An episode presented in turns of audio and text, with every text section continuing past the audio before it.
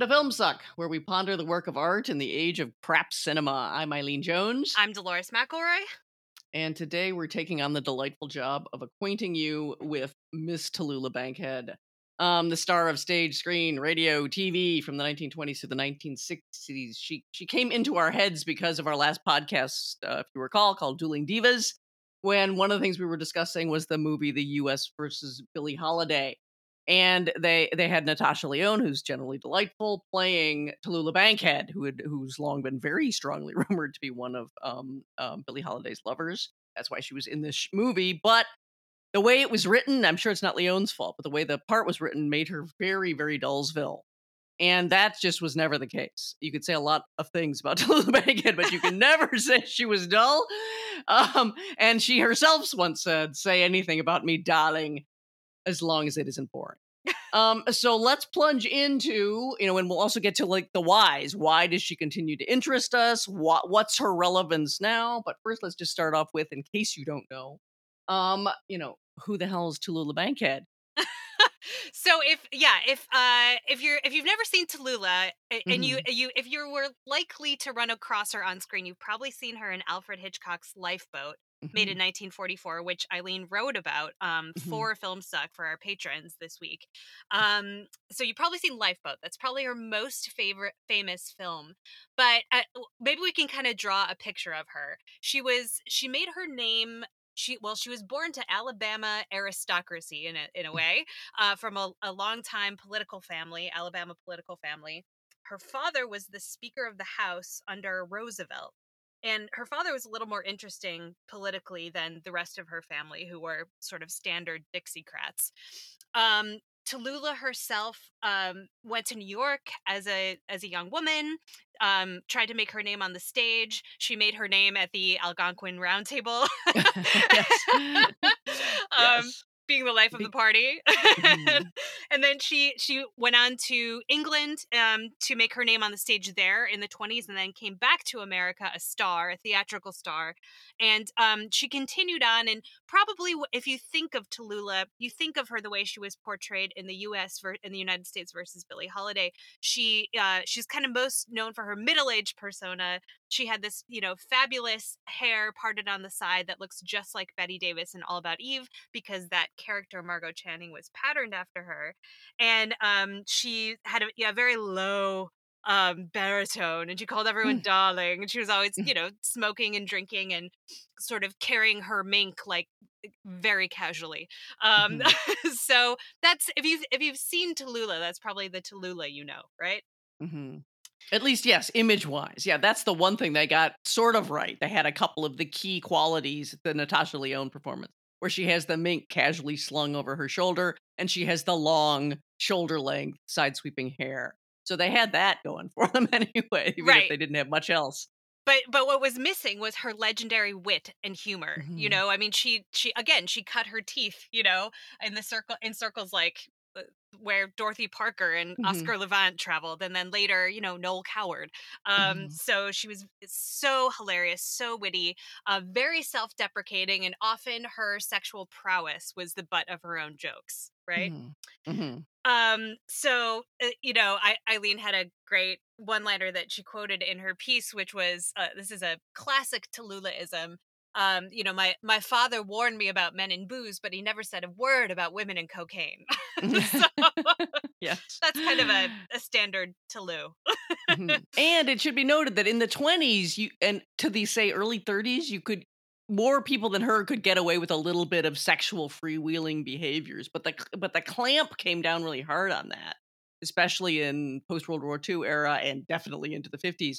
And she went on. She went right on.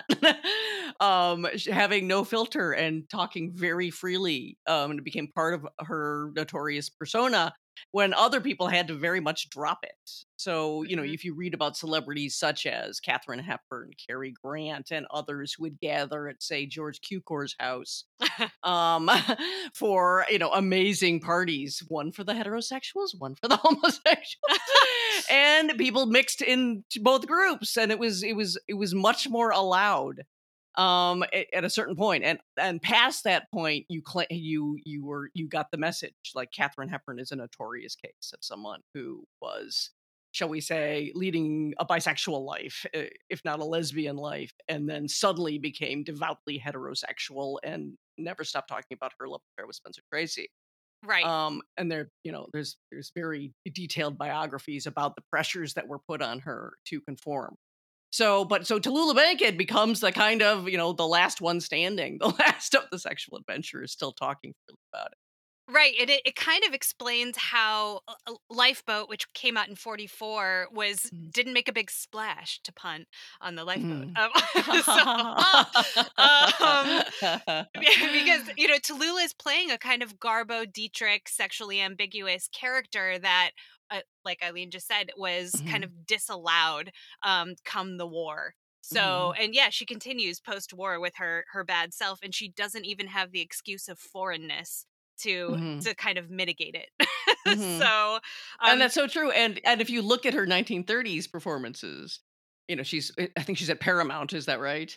Yes, except for one MGM film, but we could talk about right. That. And yeah. they're trying really hard. They really want to make her a star, but the mold they think she'll fit is is the the Marlene Dietrich, Greta Garbo, exotic foreign woman who's a sex- sexual adventuress part, right. but that's a very languorous um, um, part to be playing, and a lot of long looks and not a lot of snappy dialogue or anything mm-hmm. like that. And it doesn't fit Tallulah Bankhead very well, but you can see her in a number of films in the 1930s when they're lavishing all sorts of you know fancy photography and they're really glamorizing her and really trying to build her up into a star but she, they've got the wrong persona fixed on her. Right. Um yeah she yeah she she famously said you know i uh, she thought she didn't translate to screen. I think she was just reading her critics. I think it's more complicated than that but she said you know the thing about me on stage was my vitality but if you do that in front of the camera you look like you have saint vitus's dance.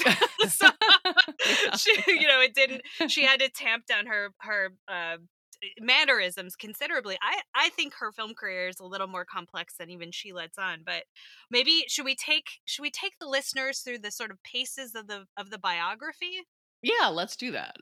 Okay. So, well, Eileen, help me help me fill in here. But I mean, mm-hmm. Tallulah is born in 1902 in Mobile, Alabama, to mm-hmm. a to a very old Southern family, and her mother um, died giving birth to her. Her mother was an extraordinarily beautiful woman, socialite, of course, um, married to her father, the young politician.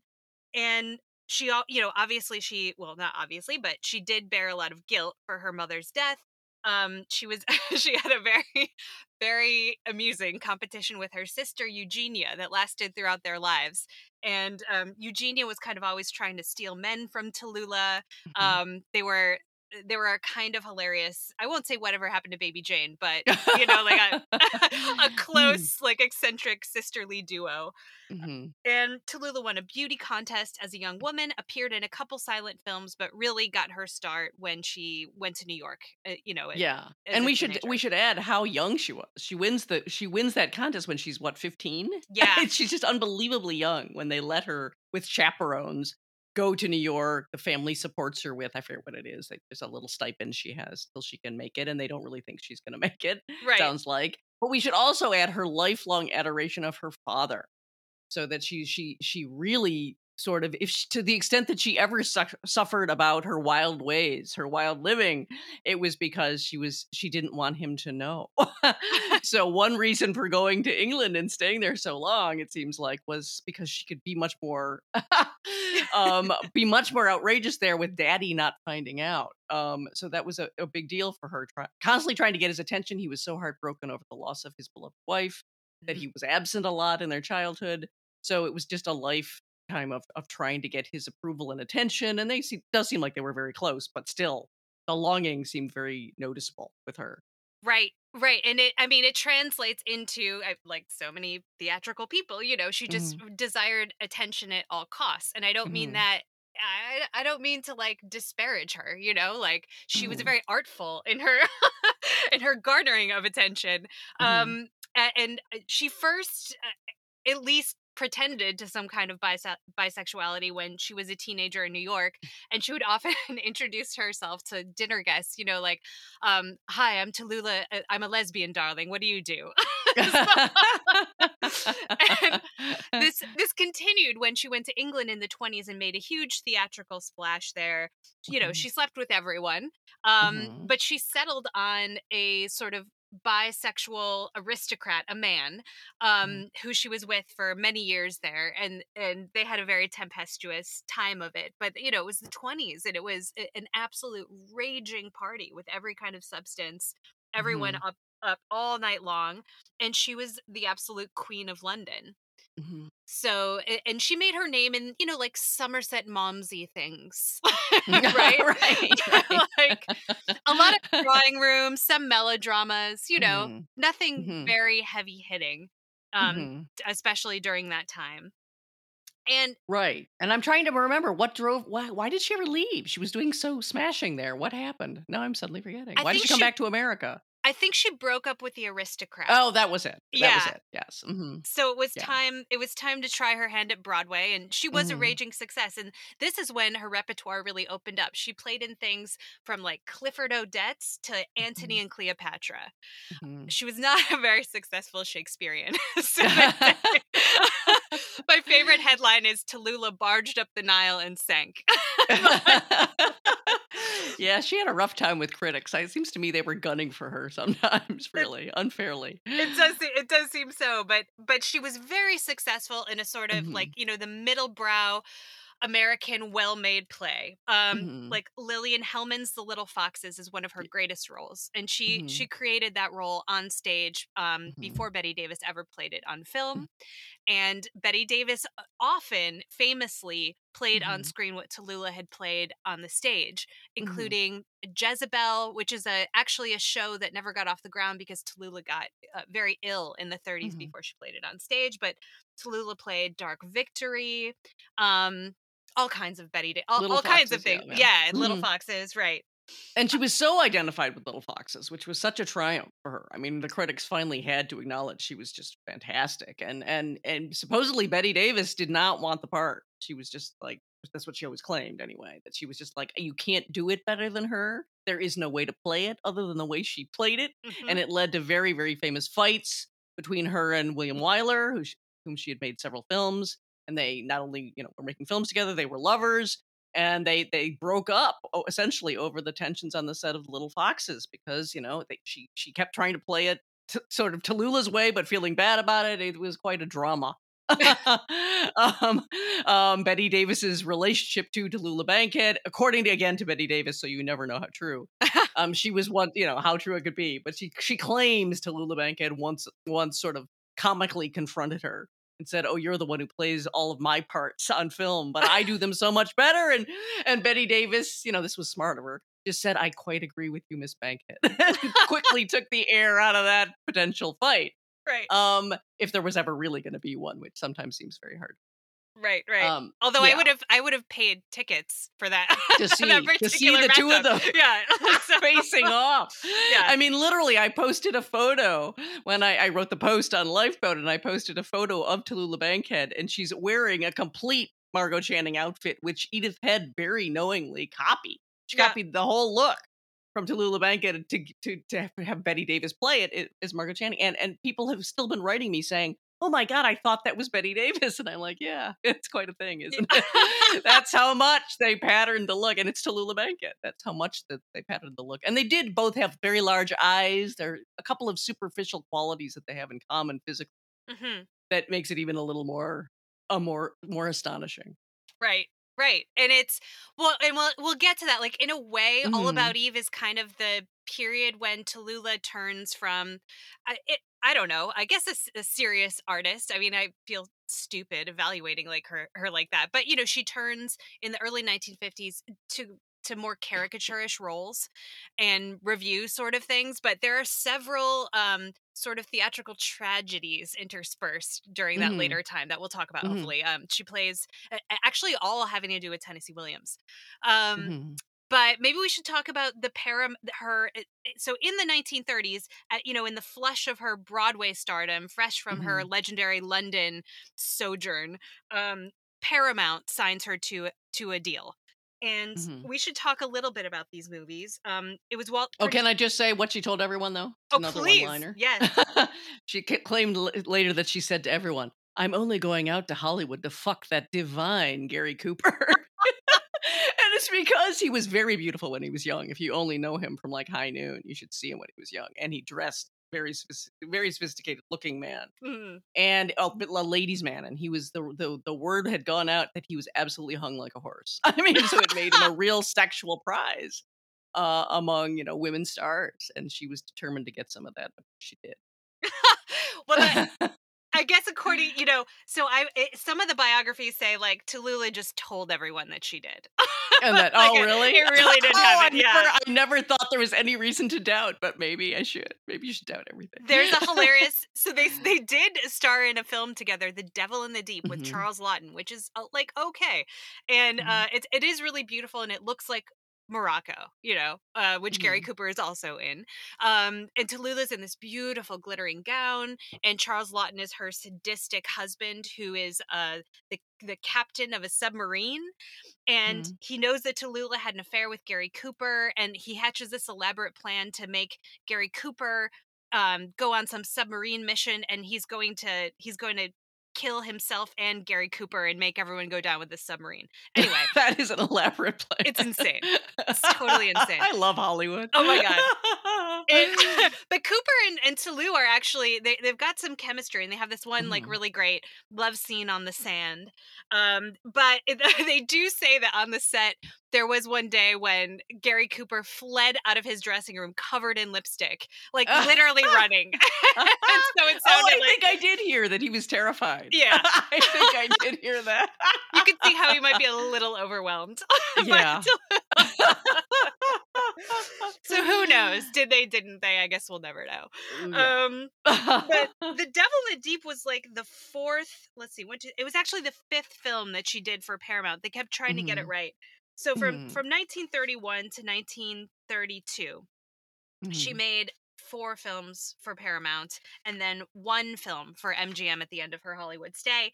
Mm-hmm. And mm. I actually I, I did a little research on this back in the day and it was so weird the publicity that the studios put together. I went through the press books for some of these things and they were uh, so they kept emphasizing the word electric and they even suggested that um movie theater owners set up like a, a shock booth where, where people, oh i saw that yes, yes! Like the tingler horror film only only for tallulah and they would shock the audience exactly yes. exactly. So they they said you know tallulah's most prominent quality should be electricity. She's mm-hmm. like a mm-hmm. dynamo. You know, she's got a kick like 2 million volts of sizzling electricity.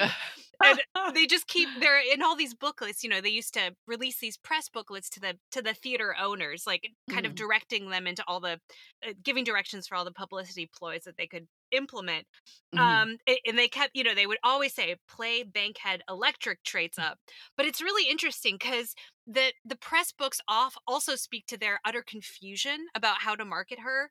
Um, so you know, in the, in their first in the first film that she appeared in, which was Tarnished Lady, for for Paramount um, about a society woman who, you know, a lot of stuff happens and she ends up, ends up yeah. bad. Whatever. She but, is tarnished after all. Exactly. it's always yeah. a society lady who ends up tarnished, sometimes mm. redeemed, often not. Mm. Um, in this one, you know, they they kept asking, "What kind of a gal is Bankhead?" And that, you know, that was their kind of line. Um, but mm. it was really weird because sometimes they would quote her uh, uh using a Cockney accent. Oh my god. Yeah, so it was like they didn't know what to do, but they kind of um realized that she seemed affected because she'd been in England for like a decade. Mm-hmm. So she Oh, and she this... was such a mimic. She would say that that she would sound like anyone she'd been with. So if she she didn't dare be with like people who stammered because she'd yes. pick up their stammer and it would sound like she was making fun of them. Yes, it, yes, yes, yes.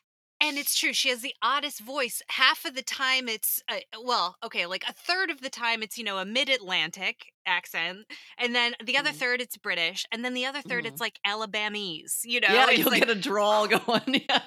It's cray. It's mm-hmm. so you could see like they were half like like you said, making her Garbo Elite, uh, Mhm. Dietrich, you know, languid and sexy, and her Britishness could kind of work for that.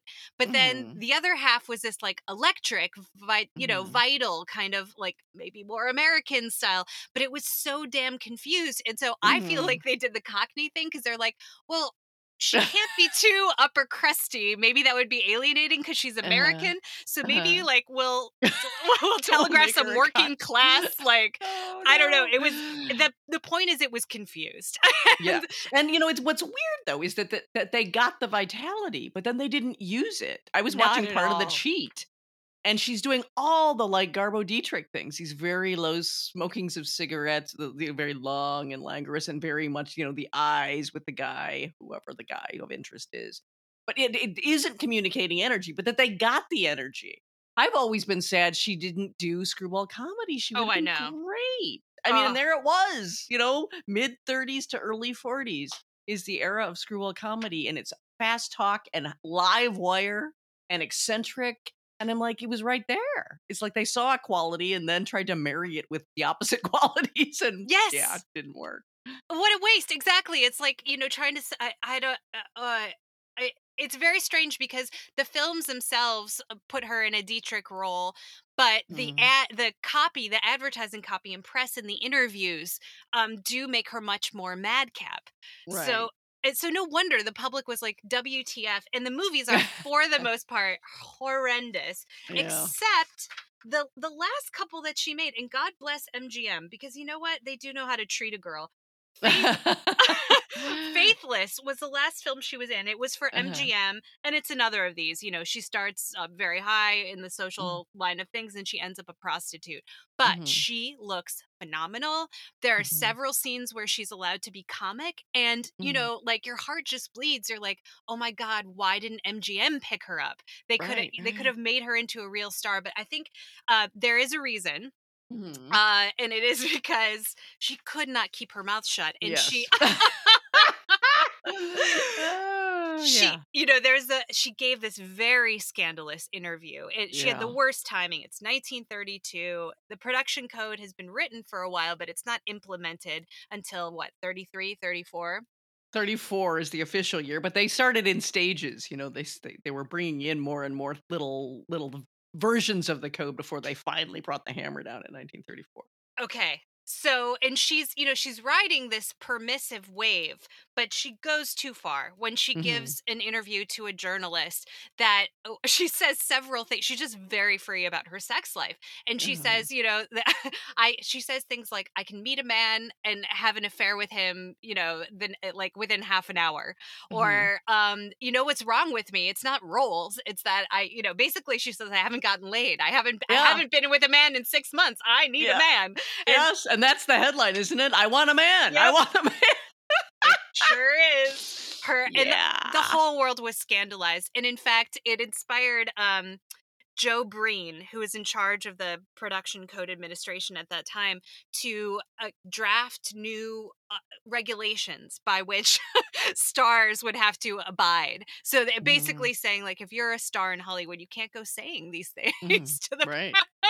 And, And it's interesting that she gets left out of this history of censorship. They'll always name gangster films, the violence in gangster films, and and the, like the, the moral problems. And Mae West, Mae West gets tons of credit for the production code finally being enforced. But no one in the standard histories mentions Tallulah Bankhead. It sounds like she had a very definite impact. That's so true. It, she Yeah. did. She did, and it. You know, it as one of her biographers said. You know, it. It, she committed what was in Hollywood an unpardonable sin, which was underscoring the obvious truth that stars enjoyed sexual license denied most of their fans. Right. You know, it's like you needed it. You needed to the audience to kind of think that, to but to be hazy about the details. You know, Mhm, but Tallulah kind of like broadcast the details in neon. So and her her father was um utterly scandalized and and didn't know what to say or how to address it and her family gave her a stern talking to. She basically lied to them and said yeah you know i, I couldn't do half of the things that are accredited to me. But uh kind of killed her hollywood career so yeah, and I, Eileen, I think another reason that screwball comedy might have saved her is, you know, Garbo and like we said, Garbo and Dietrich are foreign, and even in the 30s, the more permissive 30s, um, uh, the, although Hepburn may have been sexually ambiguous, she was seldom morally ambiguous. But Tallulah's right. characters were morally ambiguous, right. and and she's American. And again, if you're foreign, uh, you know I think that's easier for Americans to deal with. But they could not deal with an American woman being so um, so morally ambiguous unless unless I think you were like a Mae West or, you know, tempering it with comedy. So, yes, if only, if only they'd picked her up for screwball comedy and it's still, you know, notable that we look back on Mae West as such a singular phenomena. That kind of outspokenness just supposedly wasn't allowed, and mostly it wasn't allowed. So it's like, oh my god, but her, but you know, her career was ruined by the code, absolutely destroyed. She makes a couple of pictures; they're boring, mm-hmm. and she's washed out really early in cinema. But her, you know, the only ones people admire of Mae West are right are before the the hammer of the code comes down. Right, right. So you know, so there goes Toulouse. Um, but she went she went back to Broadway, and it was in the late 30s and the mid, you know, through the mid 40s, really, that she has her most robust success uh, uh, successes as a mm-hmm. as a theatrical actress. Um, and and that you know, and of course, then she does this. She does well two two major films in the 40s um, mm-hmm. hitchcock's lifeboat and um, uh, lubitsch's oh my god a royal scandal thank you a royal scandal yeah Mm-hmm. um, so Eileen, tell us what's so great about Lifeboat. Oh yes, which I wrote about, but you know, just to repeat a few of the things. I mean, what what Hitchcock claims he wanted for the role was who is the most incongruous person to find in a lifeboat, the ship having been torpedoed by a German U-boat during World War II. Um, and he said Tallulah Bankhead. Plus, he adored her. Uh, Hitchcock really loved people who were sexually frank he himself, you know, was not would basically had no sex life until at least if you believe the rumors he started trying to have one in the worst way with Tippi Hedren. But he he would admit to people that he'd had sex exactly once with his wife, conceived a daughter, and then never found the whole the whole thing distasteful. But he loved he loved dirty jokes. he loved any kind of sexually free behaviors, and he just loved her. So you can see the way that they have tailored this part to be perfect for Tallulah Bankhead. It, she's playing Constance Porter, Connie, um, and she's a self-made big success. She's a, a reporter, you know, c- covering everything in a kind of glamorous way, and you find her in this lifeboat initially by herself, and she's completely unruffled. Her hair is in an updo; it's perfect. She's perfectly coiffed, dressed minked with a you know giant hunk of ice on her wrist this bracelet that's going to be a source of contention she's got her typewriter she's got her camera she's covering the disaster even as she's in the midst of it and the only thing that ruffles her just slightly is she she notices she has a run in her silk stocking and that's just unacceptable. Um, so that's the the really and highly enjoyable. You, you're immediately fond of this woman for all of her impossible qualities and she's going to have many. She's very self-centered. You know, a lot of the project of the film is how she's going to wind up you know, dedicating herself to the, you know, to this not only her own survival, but the survival of everyone in the lifeboat. And, and she's going to get steadily stripped of all of her possessions in doing so. Um, but, you know, you're going to bring out all of these qualities that, in fact, are associated with Tallulah Bankhead. She was hugely, sometimes ridiculously generous to people. Mm-hmm. You know, gave tons of money and gifts and come stay with me's and you know, she would just give possessions away routinely. She could be incredibly sweet and giving and lovely. Um, of course, she could also be just a, a white tornado at the same time. Um, so she, the, the kind of imperiousness can be combined with a kind of almost childlike sweetness, and Hitchcock gets all of that. Mm-hmm. Some of the tales are legendary from the set. The main one being they had to climb. It was all shot in a tank, uh, a giant, one of those giant water tanks on the 20th century lot um, back lot and they had to climb up into the tank um, every day. Of course, it was a tall ladder, and and Tallulah uh, Bankhead just delighted in climbing up because she wore no underwear. and so the whole crew would burst into applause every time she climbed up into the tank. And I, I, guess there was a woman reporter on the on the set one day who was horrified, who saw this you know exhibitionist display and went and complained to Zanuck who then turned around and sent someone to, to say something to Hitchcock. And Hitchcock got one of his best one liners when he said, I don't know if this is a problem for wardrobe, makeup, or hairdressing, which is just like, yee. but yeah, but he, and he's also said to the press, you know, she's a completely uninhibited person, and some people can't handle that, you know. But I, I personally find it delightful, and so that's kind of built in. She's a very frank-spoken woman. Um, she's she's very eccentric. You know, she of course falls in love with the with the very working class, very beefcake John Hodiak character. Um, there's a lot of politics in the film, which are quite interesting. Um, and he's, you know, he's pretty, pretty clearly being cast as a communist, and that's a source of tension between them. But then it's going to turn out very endearingly that they both come from the exact same neighborhood in a rough side, a rough working class um, section of Chicago. And that's one of the bigger reveals as they're falling in love. But there's all, of course, these other characters of all sorts of persuasions on this boat. And ultimately, it's supposed to all be functioning, and you can see that it, though it's not intrusive or bad, it's a really great film. It's uh, oddly neglected, and I'll tell you why. Um, it's because the the propaganda was seen to go awry. It's it's all they're all British or American subjects who are on this boat. It's a boat from New York City. Is it New York City to London? Mm-hmm. And um, they're they're there's one German who comes aboard who's they rescue, even though there's a debate about it. And they think he claims, and she's um, Bankhead plays the only one who can speak German. Um, she's the only one cosmopolitan other than apparently the German. And she he claims he's only just an ordinary seaman off the boat, but she immediately suspects that he's he's the captain and reveals who he is. She's being portrayed as someone who's very very smart. Mm-hmm. And she says, Herr Kapitän. And he immediately turns. And so she proves he's the captain what what people objected to and critics objected to apparently dorothy thompson the famous um, woman reporter who covered the war was furious that the that the the german played by walter slezak is played as so much smarter more competent tougher in every way more able to survive than the rest of them who are mm-hmm. inclined to bicker and be impractical and all sorts of problems that people just took huge offense i mean it was being made in 1943 comes out in 1944 people just were in no mood to see anything that seemed to be suggesting the Germans might just be more more competent. Um, and of course, Hitchcock tried to argue. He was usually very effective at working the press, and he he said, you know, I'm trying to make an argument that we the, the Allies really need to cooperate and and work as a unified force because we're up against a serious serious enemy. Mm-hmm. And you know, Tallulah Bankhead was equally outspoken. It was just like these these criticisms are moronic, darling.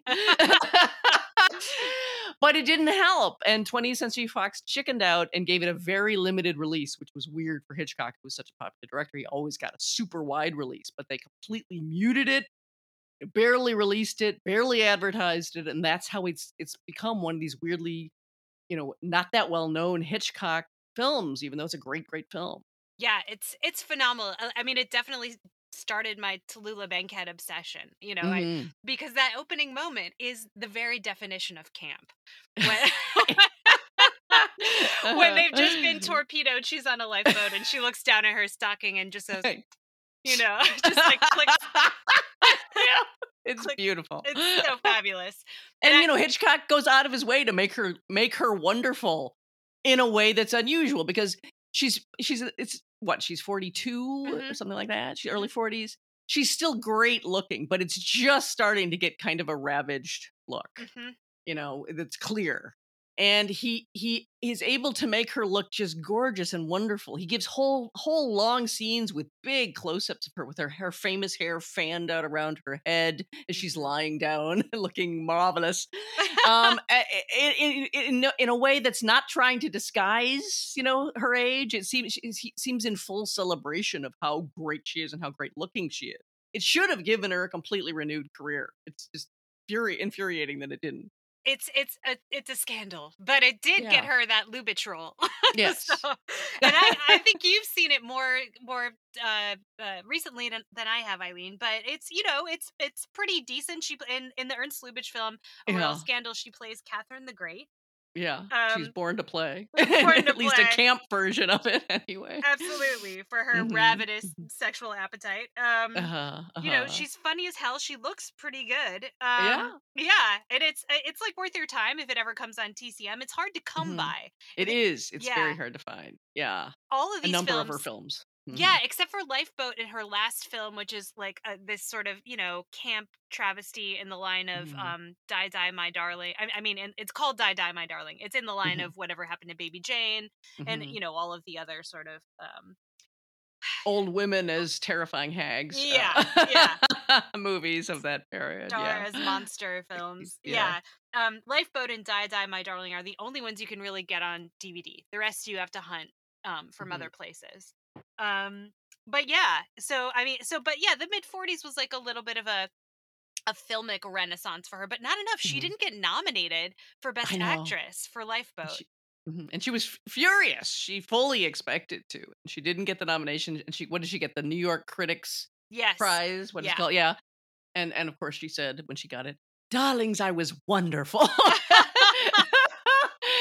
you know, so that was some made up a little bit, but not not really. She really should have been nominated. It's a tour de force performance, and Hitchcock just just gives it to her. It's like, no, she's going to be the most spectacular character. yeah, Sure. yeah. Um, yeah. So it really is an infuriating thing. That again, I guess who knows? There's all sorts of weird circumstances in movies, but again, did she just come across as too unusual, too special, too complex a set of characteristics? By then, the you know the screwball comedy opportunity is waning. Right. Too You know, urbane, I'm sure. you Yeah, know. too too sophisticated. Somehow, it's there's not going to be enough roles for her, and and it just washes out again. But really infuriating to think what could have been. Absolutely. And I mean, like so many of the stars that we are um, sort of praising on this show, uh, not remotely relatable. so, Yes. which is the best kind of star. Uh-huh. so, but but you know, I guess it's at this time that uh, in the in the uh, late 40s that she takes a turn for um self-parody and Mhm. i think we have noel coward in part to blame for this she's in a very successful run of private lives that runs for Mhm. like you know years all over the Years. country probably yeah. Everyone who was alive in the late 40s probably saw tallulah bankhead in private lives which Mhm. is a She delightful practically play. playing Barnes. She was everywhere in the country. it's amazing. right. and it's a, if you've seen private lives it's fine you know it's it's amusing but and it's, it's perfect for her though. It's that it's that Mhm. high, high farcical, campy. Yeah, yeah. it, yeah. You can yeah, see how she would have made a meal out of it. Yeah. Absolutely and it you know it's sexy and witty um but I, you know arguably by that time the american theater is changing arthur Mhm. miller and tennessee williams are in the scene and there's a developing taste for something a little deeper Mhm. um so tallulah you know she's she does she hides out in noel coward for the end of the 40s but the the 50s bring a renaissance um all about eve is made all about me as she calls it As she called it. yeah and and she hosts a radio show called the big show for i don't know to two or three years from Mhm. you know 1950 to 1952 or 1953 and it was one of the highest rated rated radio shows of the time at, at a time Mhm. when radio is still big you know it's kind of Mhm. like the late show or something Mhm. and she was the mistress of ceremonies and she you know, everyone was on it you know every major star that you could possibly think of um and it, it at during the in in her sort of um skits and introductions for the big show she uh, all of the punchlines are self-deprecating they're all about Mhm. her and in the 1950s she appears on many television shows as a guest star and um this image really begins to solidify and it she among other things her her gender is always in question because It's a little shocking, but Uh-huh. uh, again, when you when you think of what the sexual culture was in the fifties in America, then it's like, oh, that explains it. Yeah. right because the Yeah. only way that can explain her transgressiveness Yeah. let alone her voice is Mhm. to like intimate somehow that you know she's man-like or you know Yeah. like a man um Yeah. it, it, it So you could get a huge laugh just calling her sir. Exactly Yeah, yeah. And And, I saw that after you told me about. I didn't know about this at first. When I first saw it, I didn't really get it, and you, and you had to explain it to me. What was I? I guess I was looking at. She, what was the show she was on? The Milton Berle Milton show. Berle, yeah Yeah, and all the joke. It was with Frank Sinatra was the other guest, and all all so many of the jokes were about this, and I was like, "What's going on?" and then, but then since then, I read that, and many other shows, the joke would be somebody, some someone would say, "Oh, yes, sir," or something, and everyone would scream with laughter. Yeah, even though she dressed in such a floridly in public anyway Mhm. so decked out in an ultra feminine style but but the but the complexity of the image doesn't read as other than she's that transgressive it must she must be like a man essentially Exactly. And I mean, it kind of shocks me because obviously that's such camp humor. You know, it seems Mhm. so gay. I'm just Mhm. like, this is coming out of Milton Berle's mouth. you know? i know But I, I really think it's that weird 50s. It's kind of like that meme. Uh, sorry, side note, but like Hmm. wh- there is something about the 50s where like everything is gay because it's so straight, you know? Mhm. So it, it's the it's so exaggeratedly straight exactly that it tips over into into Yes. gay yes yes that's right because the, I mean everything is a parody. You know, the man and woman they're parodies of themselves. So Mhm. um, I guess that's where Tallulah. Yes, and if you doubt this, watch you know Pillow Talk or something where the where the gay jokes are like written into the script. It's just unbelievable, It's- and it will remind you of the truth of this. unbelievable. And she has this great, uh, hilarious, legendary stint on the Lucy and Desi comedy hour Yeah. in the 1950s. And it's Yeah. the, the jokes are the same. There, there's a really confused um, attitude towards her where she's hypersexual and she's going to steal your man. You know, like Mhm. Lucy's afraid that Tallulah's going to steal Ricky. And on the Mhm. other hand, she's uh, completely sexually ambiguous and being addressed Mhm. as sir. They always make Mhm. references to her baritone, you know? Mhm, like, mhm, um, mhm. so it is the most confusing sexual persona I could possibly imagine.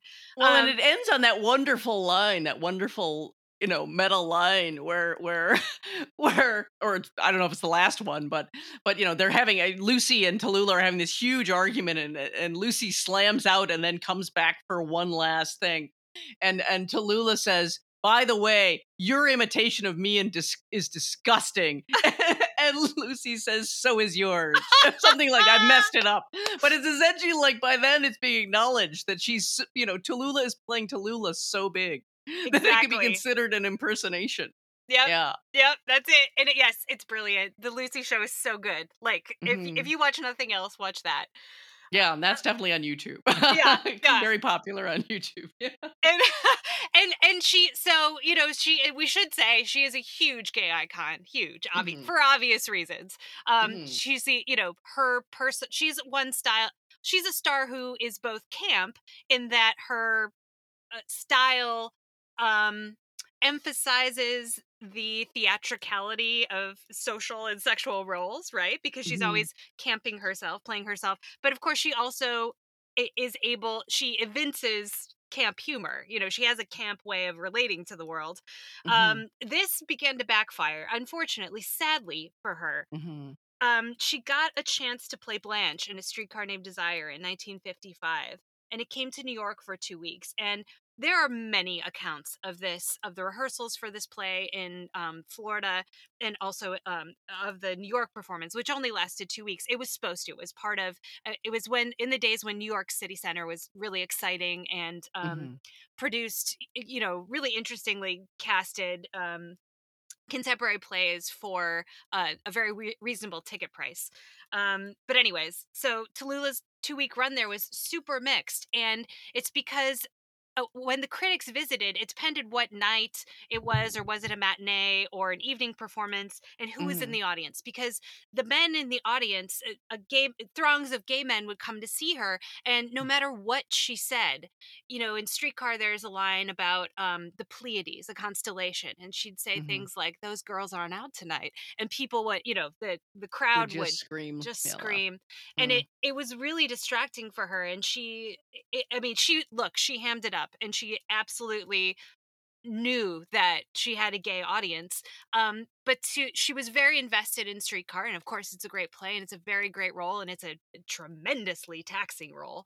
Um and she was devastated because she felt Mm. like she wasn't being given a chance to be an artist and the Mhm. same thing happened in new york so the reviews are completely schizophrenic some of the Mhm. reviews say you know she's parodying she's playing it up um, and some of the reviews say this was one of the most moving portrayals of blanche dubois that we've ever seen Mhm. um, so it was really sad, and that that continued to happen, and it seems like mm-hmm. she kind of just gave up, and she's kind of said, like, "Yeah." There's it. that heartbreaking story of another you know, almost with Tennessee Williams, where she's she was going to play Amanda in Glass Menagerie. Yes, and supposedly the screen tests, or at least a lot of the screen tests, you know, they they did several tests, were absolutely great, absolutely heartbreakingly great. And she had a total. And she said Tennessee Williams, "I understand this part better than you do because I'm so Southern and I'm so steeped in all everything you're writing about. I know this part."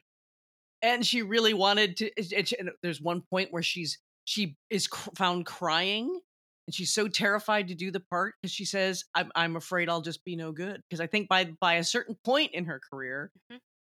she just couldn't she could never be sure you know whether even if she was being good whether anyone would recognize it whether she wasn't good at all i think she was just so like not sure anymore right. of her own power her own how seriously to take her own talent um, and in the end, I forget exactly how it all went wrong. I think it was Jack Warner wouldn't have it. She got drunk. That was it. Yeah. She got drunk and he said, Look, I've already had to go through Errol Flynn and blah, blah, blah. And I'm not going to go through it anymore. So she's out. She's just out. and Gertrude Lawrence played it. The worst. Who is and so it's terrible. I mean, if you watch it, it's just really not redeemable. Um, and it never probably could have been great because they botch it up in various ways. But at least you could have had a centrally great, you know, great performance as Amanda. as Amanda in there to watch you know, so she lost out on, you know, I don't even know if she was ever considered for the Regina Gibb- Giddens role in um in um Little Foxes, but that's another. Even though Bette Davis, I still think is great, but sure, but you know, you wonder what what she could have done with her most legendary role. It would have been amazing um, to have that on yeah. film in some way, shape, or form. Yeah. You know.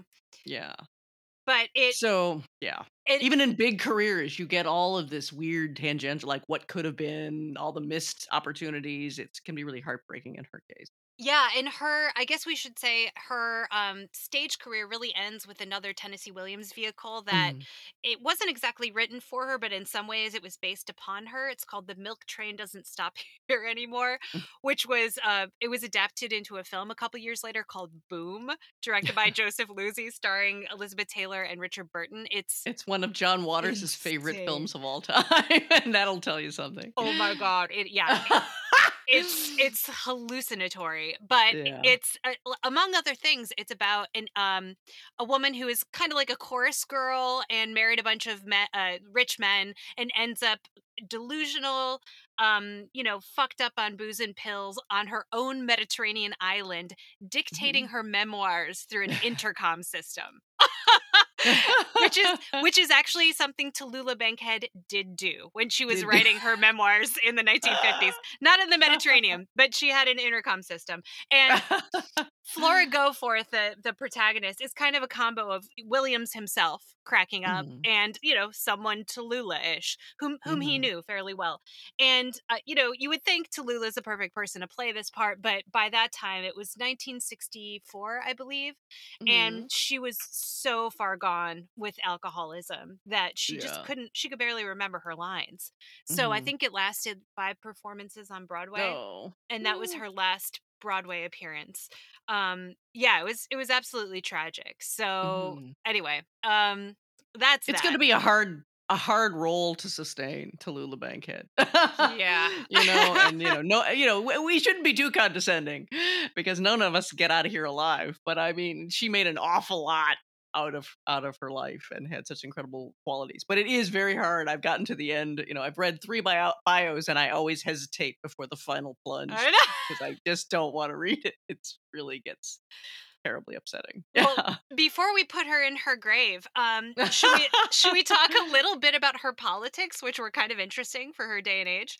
Yeah, I mean that she certainly, you know, because of her father's position, and she, of course, I'm sure that had a huge influence on her. She was very, very pro FDR. During the war, she was just so intensely anti fascist that she had a huge fight with, well, it was a very one sided fight with poor, uh, with poor Walter Slezak on the set of Lifeboat because she just screamed at him, I just hate you. I just hate you. Because, you know, he came from Austrian people and he's like, I just hate you. I can't, I can't separate. And he's playing the Nazi. I can't separate you from your background and your role. And he was just meekly like, I'm sorry. I'm sorry. I'm an actor. yeah, I'm just a poor actor trying doing my best here. But um, so she was super impassioned about that. She was very, very impassioned about civil rights. Um, you know, the famous factoid, which is a great one, first white woman on the on the cover of Ebony. you know, she, she Ebony magazine. She, but, um, but, she did appear on it with uh Louis Armstrong, who she oh, adored. I didn't know. Oh, yes. I still I needed to look that up. Yeah. Yeah you know, so she gave, you know, she gave, she gave generously to causes and was actively involved in causes that she really cared about.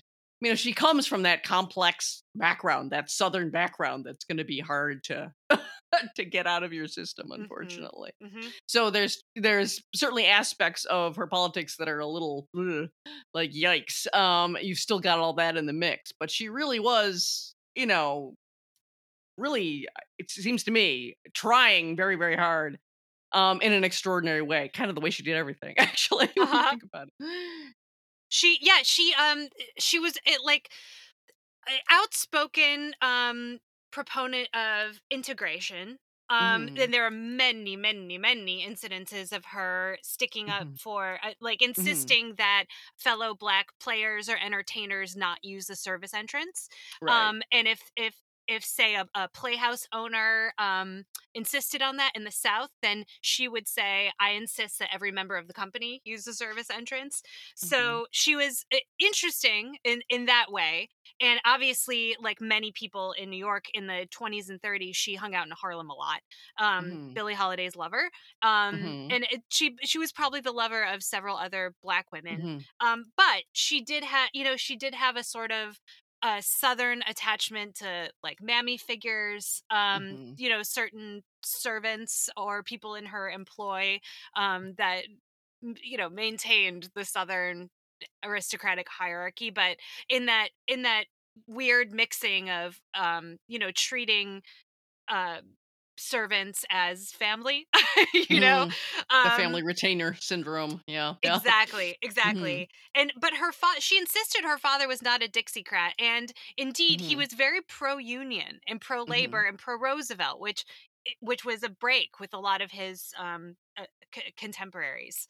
Mm-hmm. So, um, who the hell knows, you know? Yeah, yeah. But it is. It, I mean, it is interesting to see, you know. And she drove people crazy. She, uh, you know, if you've ever seen the actress Estelle w- Winwood, she always mm-hmm. plays dotty old ladies Woo! and stuff. She's wonderful. The but they were they were hugely great friends from the time Tallulah Bankhead was like a teenager. Mm-hmm. Maybe lovers with her off and on. Maybe lovers. It's mm-hmm. a little unknown, uh, you know, like so many things. But um, um, you know, she she would say at one at one point, I forget what incredibly wonderful thing Tallulah had done, and it had to do with race with racial relations, and and and she found uh, Tallulah came back into the house or something and found Estelle Winwood crying, and she said, "What is the matter?" And Estelle Winwood said, "You can be so marvelous when you want me. because you know sometimes she was not so marvelous, not in that particular way, but you know, she was a very, very tempestuous woman. But there are wonderful stories of when of of certain principles she would just stand up for, like that whole respect for the company. She was just a maniac on that. Mm-hmm. You know, so there's a wonderful story of young Jerry Lewis was uh, was supposed to come on as part of something she was doing, and he was late. And he came on, and he was he was doing all of his yuck it up jokes about it. And she went over, and she was holding us the script, and she backhanded him across the face, like frontward and then backward across the face and said nobody disrespects my company. And it was really beautiful. She didn't even put it in terms of me. She didn't pull the star thing. It was the company he had disrespected. So and anyone who slaps jerry lewis you just gotta like that yeah we approve she did it's you know she had a real respect she was like very punctual um you do hear stories like oh my god speaking of tennessee williams like mm. they, what Bette davis pulled you know, when she became oh, a member of a yeah. Broadway cast. like things like not letting anyone cut her lines and you know just like um literally moving downstage center when it wasn't part of the blocking playing right. directly to the you know to the to the fans. Um, yeah, yeah, it's hard if you like Bette Davis to read the Night of the Iguana on stage experience because she's just a monster. She's just a monster, total Ugh. monster, and it was, you know yeah. just all no uh, no consideration for the play. And it seems like Tallulah was very much the opposite. She mm-hmm. you know she really did have like a company feeling, like you say, and it, it was kind of a team player for being, mm-hmm. you know, mm-hmm. just a big, just kind of a crazy girl. so, yeah. But yeah, Well, maybe we should just talk about you know, maybe we should have led with this, but at least we can, you know, kind of wrap up with it. Is like, why should people care now? Because she is, we have had to talk for an hour to just try to define her. Yeah. And I do get the sense that I was surprised when I when I wrote the piece on it for the, the film suck post that that more people seem to know about her and like her and respond to the post than I would have expected. I just kind of assumed uh, do, do, people still know? Mm-hmm. But I, I think a lot of at the same time a lot of people don't know. And so, you know, what's it can be hard to explain why she why she matters to us. oh god. So let's do that. Well, uh, personally speaking, she's she's a breath a breath of fresh air. She's mm-hmm. uh, she's effervescent and hilarious about things that our culture is so lugubrious about. I think that's the main thing. Yeah. Yes, is that she's so riotous and so much fun and so irreverent, and we're so reverent, and it's such a drag all the time. I mean, I know there are serious issues often involved, but we treat everything with such a downer. Like, what figure can we even point to who who brings the who brings the hilarity to all this nonsense that, we're, that is the human condition? It's very hard to find anyone. Yeah, and like self-deprecation is out of fashion um mm-hmm. because you're supposed to have like self-esteem or whatever. Mm-hmm. Um self-esteem is fine. I think actually, you know, but you can self-deprecate being self-deprecating is so um i think cathartic um it and generous to others because exactly. then you encourage others to be more themselves and less ashamed and less inclined to cover themselves up in fear and try to present their best f- face all the time. It gives permission. I'm always only comfortable and america's terrible for this. America's always had braggy culture yeah.